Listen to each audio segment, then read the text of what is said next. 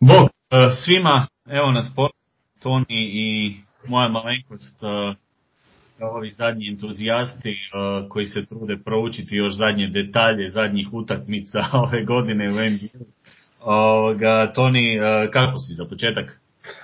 Dobro, dobro. Malo je kišno vrijeme, vrijeme, to mi se ne sviđa, ali sve ostalo je ok. Čak sam se stigao i naspavati jer nisam utakmicu gledao live nego u reprizi. Tako da sve pod kontrolom, idemo Uf. odraditi ovo. To si znači ušao moj, moj bioritam onda znači ovo. Jesam, ali sasvim, ali sasvim slučajno jer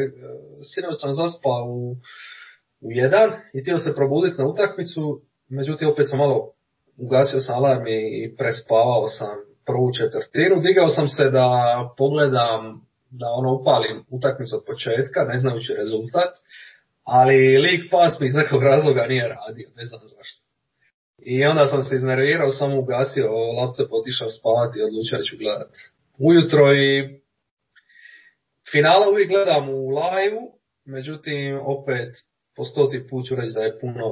bolje i lakše gledati utakmice ovaj, u reprizi, čisto zato što si skratiš masu vremena, ti oduzmu i reklame i sve, tako da repriza je bolja opcija bar za mene.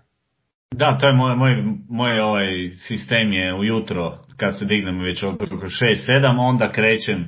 lagano nakon što psa prošećem, nakon što se obave ove jutarnje uh, navike dok malo dođu k sebi, ali već nakon pola sata, nakon buđenja se pali lagano da ova prva četvrtina možda još malo dok ne dođem k sebi, onda već počinje ubrzavanje, znači ovaj, možda bacanja taj malo, ali meni je to super. Jer u biti si skratim vrijeme, malo lakše mi za organizaciju cijelog ostalog dijela, naspavao sam se, pogledao sam, vidio sam što sam htio i super. Evo, kad smo kod toga što smo vidjeli, komentirali smo uh, zadnji puta uh, kako će biti nekakve promjene koje nas očekuju, nekakve adaptacije. Bilo je interesantno vidjeti što će Lakersi biti poduzeti u obrani na Butleru, pa bi ja krenuo od toga. Ako se slažeš kao jedno od glavnih detalja po meni na utakmice, to je osim što smo vidjeli Davisa od starta na Butleru, a iz toga postoji nekoliko razloga. Prva stvar je da mu se proba oduzeti onaj njegov mid-range i, i situacija u kojoj on kad napada u prodoru ima ipak nekog igrača koji ga može ispratiti da je viši od njega. I još jedna stvar koju su jako dobro radili, pogotovo Davis obrambeno tu, ispod bloka. Ispod bloka, znači Butler upuštati nekako možda više prostora da ako treba šutira, on tu nije više mogao biti toliko agresivan u prodorima kao što je bio u treću utakmicu, nije uzimao neke šuteve koje možda mogao uzeti kada mu je Davis išao ispod ili neko drugi kada je došlo do te situacije i nekako su tu Lakersi uspjeli barem njegovu produkciju zaustaviti. Da, u odnosu na ono što smo gledali u prošloj utakmici, ovo je bio bitno usporediji Butler i dalje on isporučio svoju kvotu nekakvih poena, ali nije to bilo na razini koja je bila u Game tri. E, tako je, to je taj zanimljiv detalj u kojem Davis preuzima Butlera koji je jednostavno previsoki, odnosno prejak za druge bekove Lakersa, a Jamesa ne, nisu smjeli, nisu htjeli trošiti na njemu u tako ranoj fazi utakmice i onda su ga dali, dali Butleru jer su znali da time mogu, onda su ga dali Davis jer su znali da time mogu dobar dio toga Lakersima. Bila je dobra ta taktika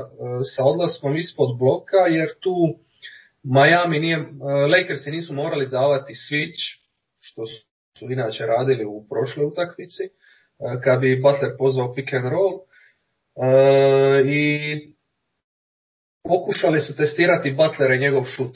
on je šutno tu te tri trice, sve tri je falio i tu se ipak vidjeli neki, neki njegovi limiti su izašli na vidjelo. S tim da Lakers u početku po meni nisu odrađivali dobar posao jer su uh, switch, uh, igrali su switch na uh, Butlera Adebayo pick and roll, pa bi Butlera preuzeli Howard, tu je onda Butler i dalje radio nekakve probleme, međutim u drugom poluvremenu e, su potpuno odustali od toga, čak i kad je Morris bio na parketu, a bio je non stop ili on i Davis igrali pet, Howard uopće nije igrao drugo poluvrijeme, e, tu su puno bolje reagirali sa tim odlaskom ispod bloka, e, bez preuzimanja i puštanjem Butlera da te, da te dobije šutom. A osim toga možda još jedan detalj je bio da smo nekoliko puta vidjeli kako Lakersi brane uh, onim iskakanjem na Butlera, pokušaj kreacije mismeća, ili kada on pokušava dovesti Carusa, Ronda ili Kuzmu na sebe, oni su iskakali i vraćali se na svoj zaduženak, isto ono što gledamo, što smo već pričali, što gledamo protiv LeBrona kada ga moraju braniti Duncan Robinson ili Herro, tako da definitivno se vidjelo da je dobrim game planom nakon što su doživjeli poraz i dobro su ga sproveli u djelu u konačnici. Da, dobro si sve to rekao, htio sam baš ovoga istaknuti kako su taj uh, preuzimanje četiri pet, odnosno Davis i Howard na početku, ali kasnije ovo već u trećoj četvrtini počinje Morris tu u petorci i tu se oni puno bolje već prilagođavaju na tu situaciju. Butler je imao prv, u prvom onom dijelu pet od pet iz igre, kasnije on u toj trećoj četvrtini još još šuterski uh, tek odnosno pao malo i, i tu je izgubio, izgubio Miami malo na napadu, iako su oni uspjeli nekako držati priključak, pojavio nam se Duncan Robinson malo sa nekoliko svojih šuteva, konačno malo je on bio zbiljniji, ono sve što si i ti pričao i što smo zajedno iskomentirali, kasnije si i radio cijeli ta video analizu, ali i pričali smo već prije, to je ta jedna velika razlika između Duncana Robinsona šutera i drugih šutera u ligi, što možda ljudi ne, ne, ne vide ili možda kad pogledaju statistiku se ne, ne, ne vidi uopće u biti, a to je taj važan moment da se drugčije brani kada te trčiš za Dunk, Duncan Robinsonom i kada se mora uz njega stati, nego recimo K C P je tu dobivo prostora koliko je htio u tim nekim svojim situacijama i upravo da se onda prebacim na njega kao jedan taj X faktor ove utakmice kojeg bi ja istaknuo, ne čak možda. Vidjeli smo već njegovu perfektnu egzekuciju u napadu, ono jedne utakmice kada je otvorio sjajno uh, u prvoj četvrtini. Vidjeli smo i sada taj dobar dio otvaranja šuterski, ali ono što je meni recimo ovdje donio, a što je bilo možda ključno, par momenata onih pet asistencija koji su sve bile jako važne, jako dobre uh, uh, izreagirane, jer većinom on išao na nekakav kat ili prodor i onda ili pronašao Davisa ili odigrao s njim pik i tu su oni dobili jednu, jednu dodatnu, uh, dodatnu okolnost, odnosno jedan dodatni dio u napadu koji im je omogućio uh, omogućio malo i da neki drugi igrači kada nije išlo ili kada je LeBron bio za uh, ispod ovoga svog učinka, iako su LeBron i Davis ipak u prvom povredu nisu isporučili sad nešto senzacionalno da možemo reći da su oni sad deklasirali Miami. Miami je tu svoj dio posla po tom pitanju, a, mo, a kad bi ih pitali na povredu sigurno su mogli biti zadovoljni njihovim učinkom u napadu, jer Davis nije dao puno, LeBron nije puno dao, nije Davis imao ta bacanja, mislim da su tek oni u trećoj četvrtini zajedno osamnaest poena obacili njih dvojica, tu su se tek pojavili uh, puno ovoga prisutniji u napadu. Pa pratnja, pratnja Lakersa je sinoć definitivno dobila bitku. Uh, što se tiče te nekakve pomoći svojim glavnim opcijama, jer kao što si rekao u uvodu utakmicu, Pope je zabio neke važne trice, zabio je Green, ja mislim dva od dva je bio čak na početku, kasnije šutirao loše, ali nema veze, dakle opet se pojavio u nekom dijelu utakmice kad je bilo bitno, dvije je zabio Kuzma, Markieff Morris je nešto zabio, Caruso je zabio jednu, Pope sinoć pet asista, uh, ukazao su u pravom momentu, u pravoj utakmici, dakle, ne znam li moglo biti bitnije od dva jedan i šanse da odeš na tri jedan i tako praktički zadaš šah protivniku. Uh, ne znam odakle to izvuka, ono, cijelu sezonu igra kao taj nekakav off-ball shooter koji se otvara kroz blokove i u tranzi, trči dobro tranziciju, to nekako uvijek ima u svojoj igri, ali nikad nije koji imali čak i nekakav pregled igre. Sad nije to bilo ništa spektakularno, međutim u trenucima kada se kompletna obrana Miamija fokusira na Davisa i Jamesa, imati jednog takvog igrača koji je istovremeno šuterska opasnost, na kojeg moraš izlaziti, jeli? Dakle ne možeš ga tek tako ignorirati, moraš rotirati na njega, ipak nije Rondo na kojem možeš uzeti rizik. Uh, imate tako igrača koji je šuterska opasnost, a koji istovremeno može spustiti loptu na pod i napasti taj close out driblingom i spustiti se u reket, to je dosta, dosta značilo kad već se ono, bavimo svim tim nekim sitnim detaljima, tako da njegovih pet asista sinoć baš ono strši. Uh, Jamesovih osam, Davisove četiri, pet, Rondo još gledaš Kentavious Caldwell-Pope, petnaest poena, pet asista. Tako da mislim da, da se vratim na onu početnu pretpostavku, pratnja, pratnja Lakersa sinoć puno bolje, puno bolje Crowder nam je opet ostao dužan, dva od sedam trica. Herro ne mogu mu ja ništa zamjeriti, međutim osam osamnaest je šut, ali to je jednostavno problem toga što momak još nije toliko dorastao roli. Opet je, ti kada vidiš da Miami mora kroz Herro u zadnje utakmice vrtiti napadno, znaš da nisi baš u dobrom položaju, jer jednostavno od igrača dvadeset godina nije korektno očekivati bilo šta, tako da sve što je on donio sinoć je bio bonus. Nan je zabio neke trice, ali je poslije promašio apsolutno sve, šut dva jedanaest. Olynyka su nam ugasili. E, ta, tako da ono, Lakersi, usprkos tome što si ti rekao, James nije odigrao idealno. M, možda jedna od njegovih slabijih, slabijih predstava općenito u ovom play-offu, jer mu je trebalo dosta da se navikne na, na, na obranu Miami i tek u drugom poluvremenu. Davis opet bio nekako prepasivan, tako da jako puno su im značili i ove trice, ovi neki poeni. Pa recimo i Markieff Morris, kad pričamo o, o tom nekako, kad na njega ideš snažno zatvoriti ga na trici, da, da može spustiti loptu na parket i napast driblingom. Mislim da je tako kreirao dva, tri asista ovome Davisu. Tako da ono, opet je James imao tu sreću, mislim ne sreću, nego opet je okružen igračima koji u ovim nekim situacijama mogu povući prave poteze. Da, i, i Rondo recimo, iako do one zadnje četvrtine nima nijedan koš iz igre, ima je onih par prodora gdje je dobro čitao situaciju, jer znamo da, da obrana Majamija se više usmjeravala i to su pokazivali spriječiti njegovo dodavanje, jer je cilj nekako maknuti mu tu, tu asistenciju i pregled igre. On je par puta otišao u prodor, nije uspio na kraju, ali opet oni recimo sitni detalji koji takve utakmice igraju uloge, pogotovo u ovakvim serijama. Uh, ofenzivni skokovi. Drugi posjed, on je donio nekoliko drugih posjeda svojim tipinom, odličnim pozicioniranjem, uh, uh, da, da, da zna gdje se postaviti kada je došao par puta do lopte, donio taj drugi napad i nekoliko puta je tu bio jako važan uz, uz tih nekoliko, mislim, skokova. On je inače poznat po tome da je znao skupiti skokove, ali recimo u ovim nekim situacijama vrlo važnim trenucima, plus još nekoliko asistencija koje je donio, bez obzira na tome što nije imao poene, ponovno igrao jednu jako važnu ulogu u toj situaciji, jer uvijek znao prepoznat, dati taj ekstra pas, odmah ubrzati protok lopte u napadu, dodati pravom igraču u pravom trenutku, i to puno znači, bez obzira što je Lakersi neke poene od toga nisu realizirali, ali opet im je donijelo dosta, recimo, bez obzira, u ovoj situaciji kad imamo egal utakmicu, kad imamo na dva tri posjeda razliku i kada Miami cijelo vrijeme tu, to puno znači. No, ogromna je to razlika, posebno silom što si rekao, u toj četvrtoj četvrtini James je šutao, ja mislim, one dvije trice, baš s velike udaljenosti, prethodno je pogodio dvije, nastavio je, pokušao i dalje. E, te situacije kad Rondo ti dolazi do napadačkog skoka pored svih tvojih igrača i pored Tysona Chandlera izbija one lopte iz reketa natrag prema svojim igračima na perimetru, to je ono,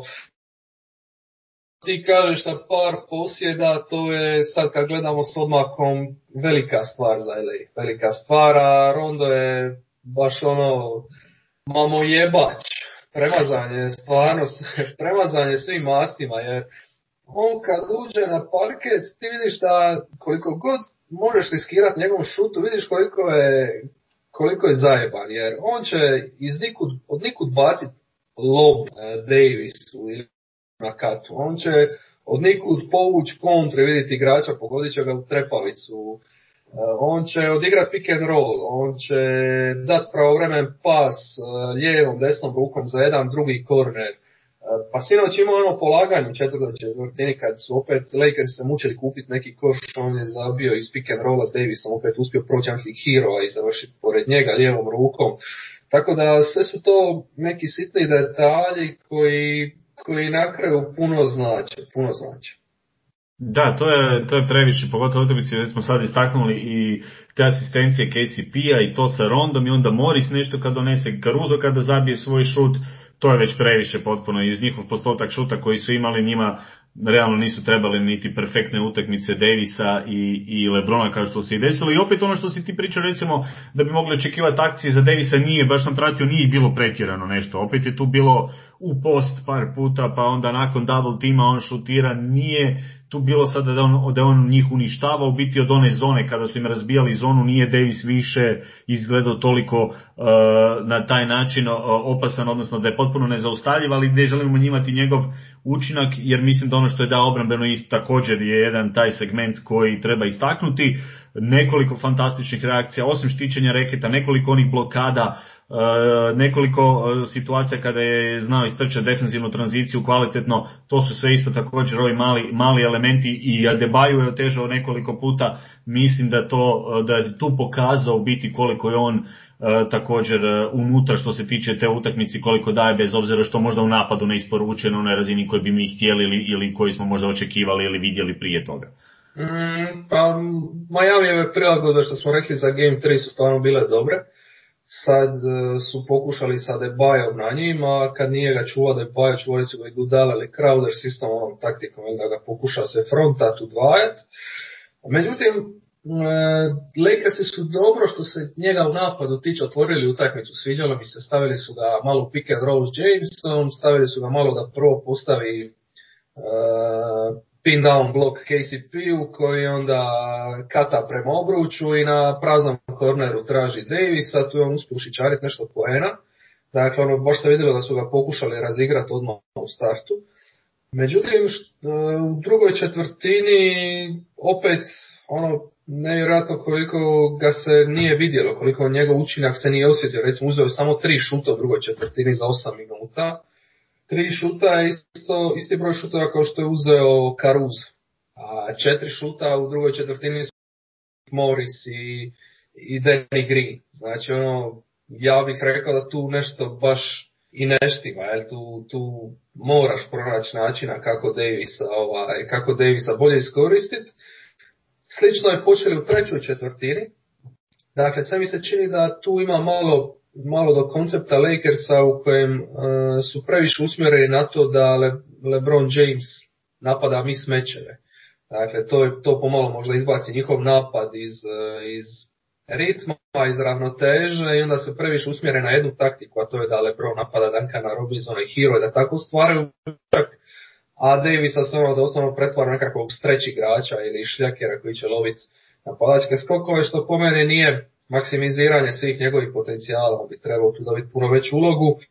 I u trećoj četvrtini je počeo ono poprilično blijedo, nije ga, nije ga bilo na parketu, sve dok nije James izašao, onda je preuzeo opet veću odgovornost na sebe i na kraju je zabio ono ključ u tricu gdje su oni odvojili minut do kraja. E, ali kao što si rekao, u obrani je pokazao opet kakva je zvijer, počevši od toga što je opet e, prvo novo zaduženje koje je dobio, to je čuvanje Butlera. Pick and roll kada je pokazao da može ići ispod, a istovremeno ako Butler ide na ulaz može ga dobro zaustaviti na tom ulazu. Pa borba protiv Adebaja koji je bio dosta agresivan na početku treće četvrtine s novih nekoliko ulaza. E, I kontrola reketa, on je u prošloj utakmici imao dosta problema, recimo kao weak side defender, kao strana pomoć je dosta znao kasniti, sad je bio pravovremen na apsolutno svakom pasu. Na ulazu stvarao se ispred igrača Majamija, blokirao četiri šuta,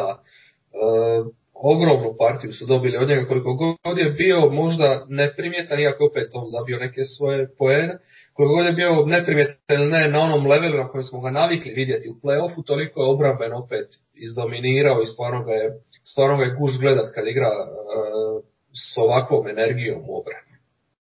Da, u biti su Lakersi odradili, kad sad ovo sve pričamo,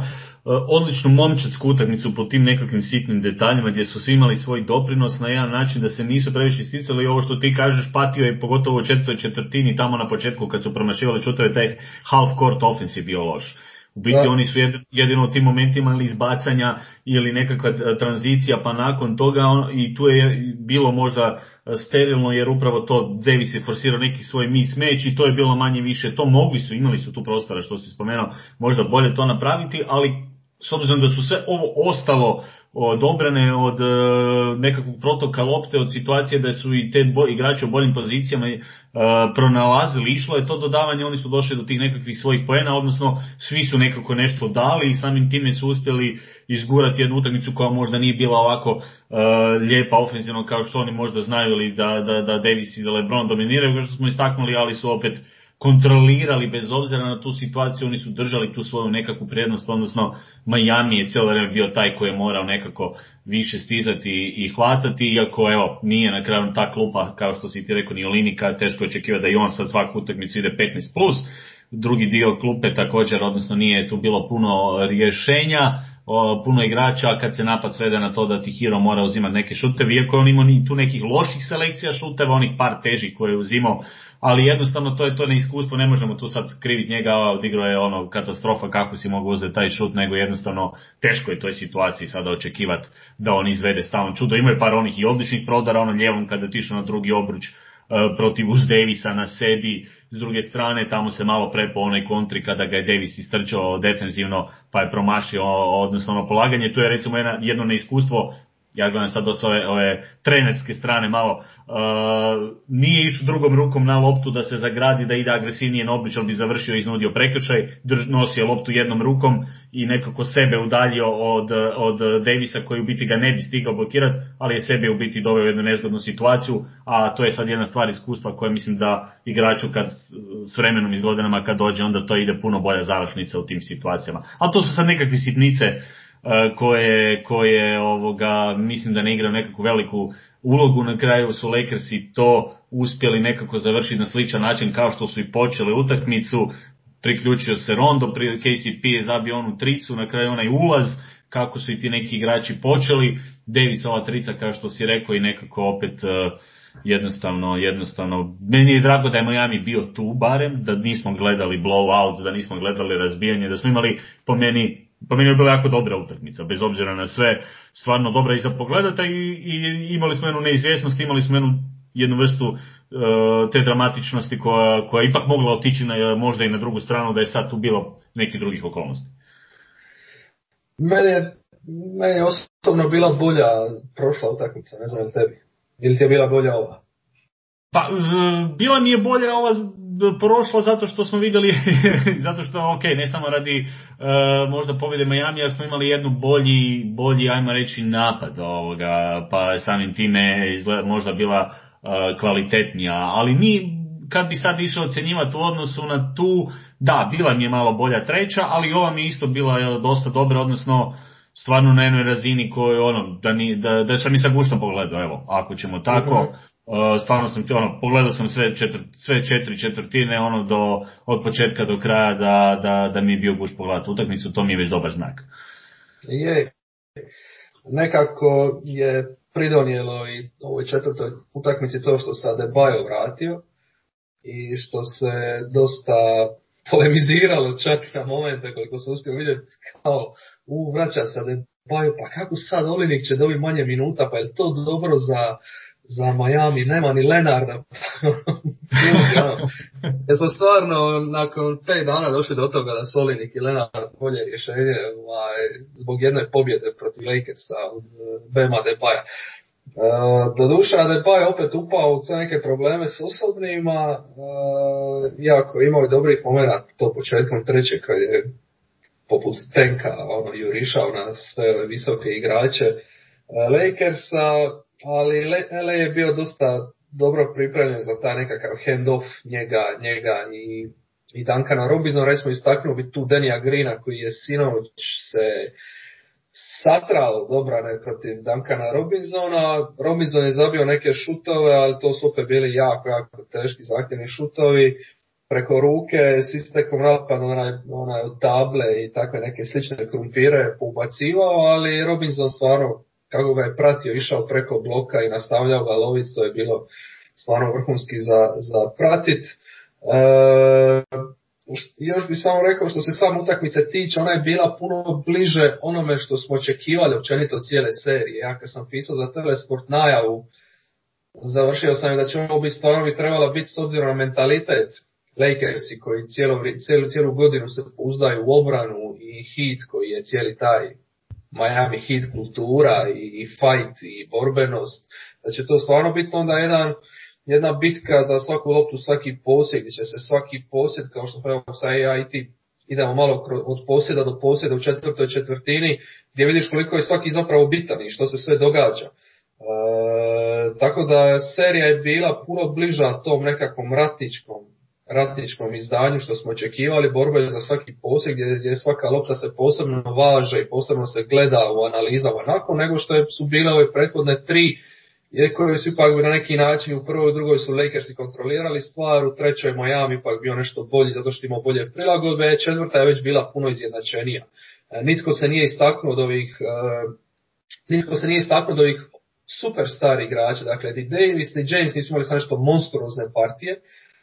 Butler je bio sporiji nego u prethodne dvije utakmice, što znači da smo došli do, do, do točke u seriji kada je šansa za prilagodbu sve manja. Odnosno, jednostavno si izbacio sva svoja oružja koja imaš, već si ih upotrijebio i sad na tebi je samo da, da bude pitanje egzekucije. Hoćeš li ti izdobiti dva šuta više, dva šuta manje, i hoćeš li izgubiti jedanaest ili sedam lopti, ili hoćeš li zabiti sedam ili četiri poena u tranziciji. Evo, pa sami taj primjer, sami taj primjer tranzicijskih poena u kojima je Miami zabio sedam, a Lakersi četiri, ti, ti govori dosta. Isto da utakmica nije bila nikakva jurnjava i da nije, nije niko, nikome dozvolio nekakav pregršt e, laganih poena, nečeg takvog. Tako da e, napokon, nakon eto, tri utakmice, u četvrtoj smo dočekali seriju tamo gdje smo i predviđali da bi ona trebala biti ono od samog početka.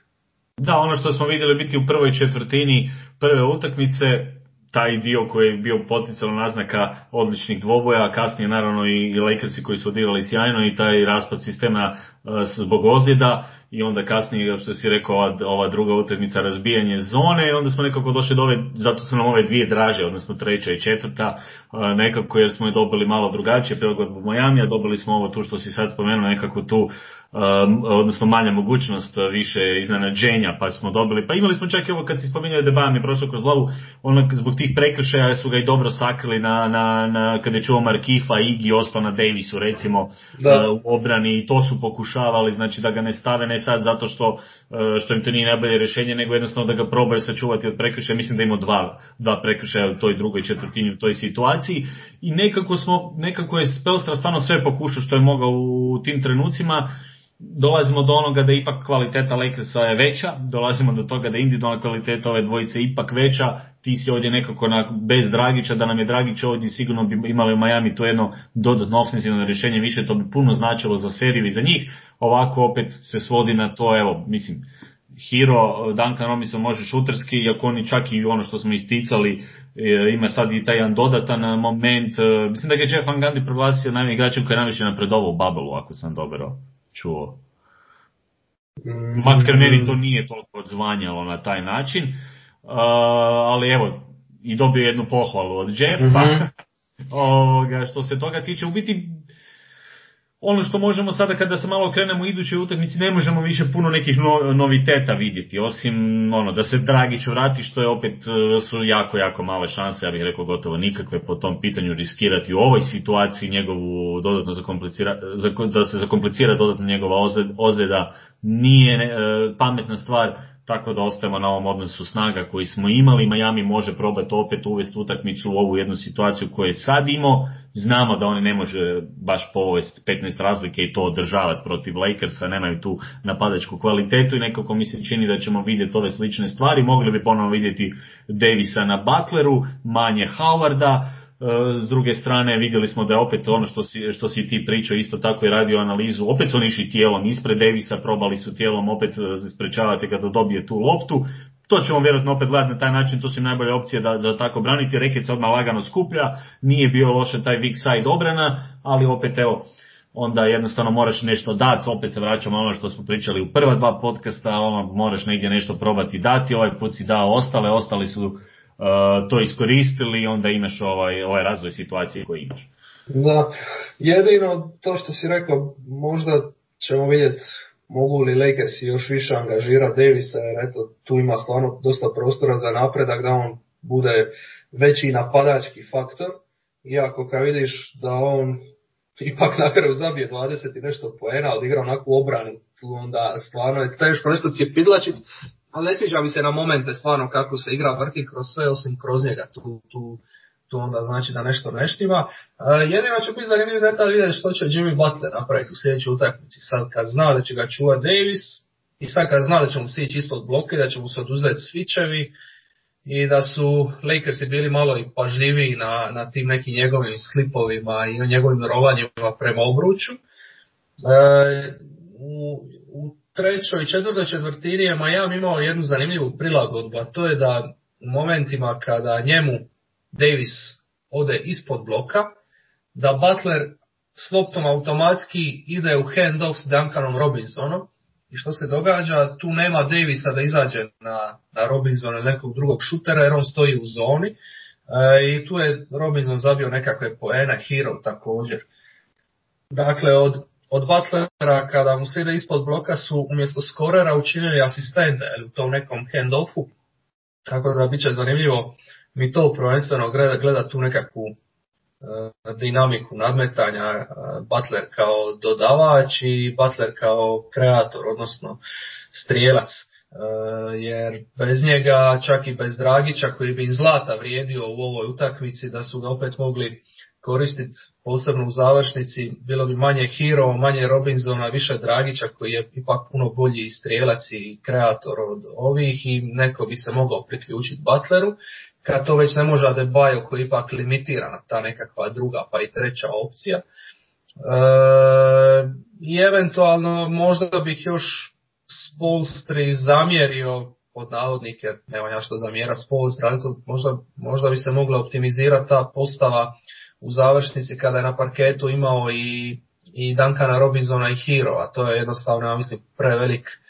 zalogaj za obranu, za obranu Miamija i to su dvije slabe točke koje Lakersi mogu eksploatirati.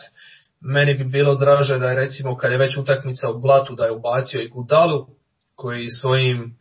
svojom obranom, igrač kojeg ne može, koji može čuvati doslovno svakoga u, u toj obrani, koji je i dug i iskusan, ima iskustvo igranja takvih utakmica i u napadu, e, zna dobro kacat, dobro proigrat, možda je bilo bolje da je recimo isto Duncana Robinsona, svaka njemu čast na tim poenima nekima prije, možda je bilo bolje da je imao, imao takvog igrača u, u završnici nego jednog od ova dva bijelca. Da, složio bi se sa tim krajem, ukoliko dođe utakmica u ovu situaciju, ja bih isto volio da Spolstra tu možda proba sa, sa više obrambenom opcijom, ajmo probati braniti, to nam je cilj, krećemo odavde, a šta u napadu nekako ćemo probati izvući s onim što imamo trenutno na terenu, jer mislim da je to jedina stvar koju još može i promijeniti da. U toj situaciji, jer nemaš tu sada, opet s druge strane držati Herra i Robinsona kad ideš posjed za posjed koji je svaki bitan obrambeno poprilično pušta onda. Odnosno ti daješ veću šansu Lakersima da ti lakše dođe do poena, a ti onako imaš teži zadatak, zadatak da, da, da, da, teže ti doći do, do, do poena, pa probati to svesti nekako, ajde, idem probati obraniti više od njih, tako gledati. Upravo to, upravo to. Ako je već utakmica u blatu i, i moraš osloniti na, taj nekaka, na te neke klač momente koji ti stižu, možda u tom momentu bolje imati više two-way igrača, odnosno igrača koji mogu obrambeno pomoć, pa ako se ne varam, možda, možda griješim, u trećoj utakmici Iguodala isto završava utakmicu, bio je s onom postavom Olynyk, Crowder i Iguodala, Herro Butler, znači da je to bila ta postava koja je završavala utakmicu. Tako da možda bi bilo bolje da umjesto Robinsona tu bio, ovaj, umjesto Robinsona bio Iguodala, jer ipak ti Herro treba kao još jedan ball handler. Da, ja bi isto taj odabir nekako bio skloni, bio bi skloni tom odabiru, tako da ajde vidit ćemo kako će izgledati ovoga u toj uh, idućoj utakmici, može li Miami tu još probati održati seriju ili ćemo evo imati i kraj sezone službeno i uh, prvake, pa neka onda svi ostali raspravljaju ko je veći LeBron, Michael, Jordan, Legacy, sve ostalo, Toni i ja ćemo se nastaviti baviti s ovim detaljima, a vi slušajte. A nećemo s ucima, jel? Da, čuo, pa sam, evo, čuo, sam, čuo sam da je bio neki sporan ovaj kol u trećoj četvrtini. Bilo je spora, neki su pisali, neki su pričali, ali mi jednostavno, evo, nama to ovih trideset pet minuta jednostavno nije bilo toliko interesantno, pa smo vam mi to izostavili ovoga puta. Pišite nam, javljajte nam se ako mislite da, da imamo potrebe komentirati takve stvari. Mi za sad smatramo da nemamo, jer nije bilo toliko krucijalno, a to bi bilo, evo ga, na neki način i sve od nas u ovom novom Daily podcastu. A da, to što si rekao, ako trideset pet minuta možemo pričati striktno o košarci i svemu što se događa, mislim da par kolova da su bili u ne znam kojem momentu ne mogu biti toliko ovaj, presudni, ako ćemo pričati o tome, bilo ih je par dvojbenih i na jednoj i na drugoj strani, sinoć da nikoga nitko nije navlačio, tako da mislim da je ta priča čisto priča da se ima o čemu govoriti, to je to. Da, slažem se sa tobom, neću više dodavati, imali smo nekoliko takvih situacija o kojima možemo raspravljati posebno samo i dovoljno govori činjenica da Davis nije imao do kraja te treće četvrtine slobodna bacanja, da je James par kontakta preživio, odnosno da mu nije svirano, a s druge strane je, bilo je par tih situacija o kojima uvijek možemo raspravljati, je li bilo nije, ja ne bi išao na domenu tu nekakvih krađa pogotovo i takvih stvari, ja mislim da, to, da, to, da je to bespravno. Da, apsolutno. Dobro, vidi, bilo mi je drago, čujemo se onda kad... Također, kao inače, i čujemo se, ha, vidjet ćemo, ne znam ja kako će meni biti situacija, ako Aha. ćemo uspjeti nešto organizirati, pa ćemo, evo, vidjeti na koji način probati još tu zadnju utakmicu. Sljedeća je u petak, jel? Petak na subotu, tako je. Aha. E, ja nisam u Splitu, tako da nisam siguran koliko ću moći i gledati utakmicu i snimati. Pa ćemo se dogovoriti, vidjet ćemo kakav nam je plan. Može, evo, ja sam to ostavio i ovako, evo, sad nas sve pozdravljamo nakon ovoga. Pa neka ljudi znaju da ako nas ne bude, zašto nas nema. Pa, apsolutno, zato ovoga, evo, da čujete kako si mi ovoga uspijamo, ali mislim, meni je već velika stvar da smo uspjeli, evo, ti ja smo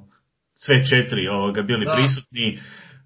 Teško je naravno uvijek svaki dan ovoga uhvatiti, ali evo, ako ne, obećajemo da ćemo se vratiti sa jednim podcastom, onom možda i nadam se veće postavi sa još nekim, pa onda iskomentirati evo taj kraj sezone Babel, možda malo baciti sliku na priču oko svega toga i to ove najdulje sezone u povijesti koju smo imali gledati, priliku gledati, gdje je bilo svega i svačega. Može, može, ljudi čujemo se.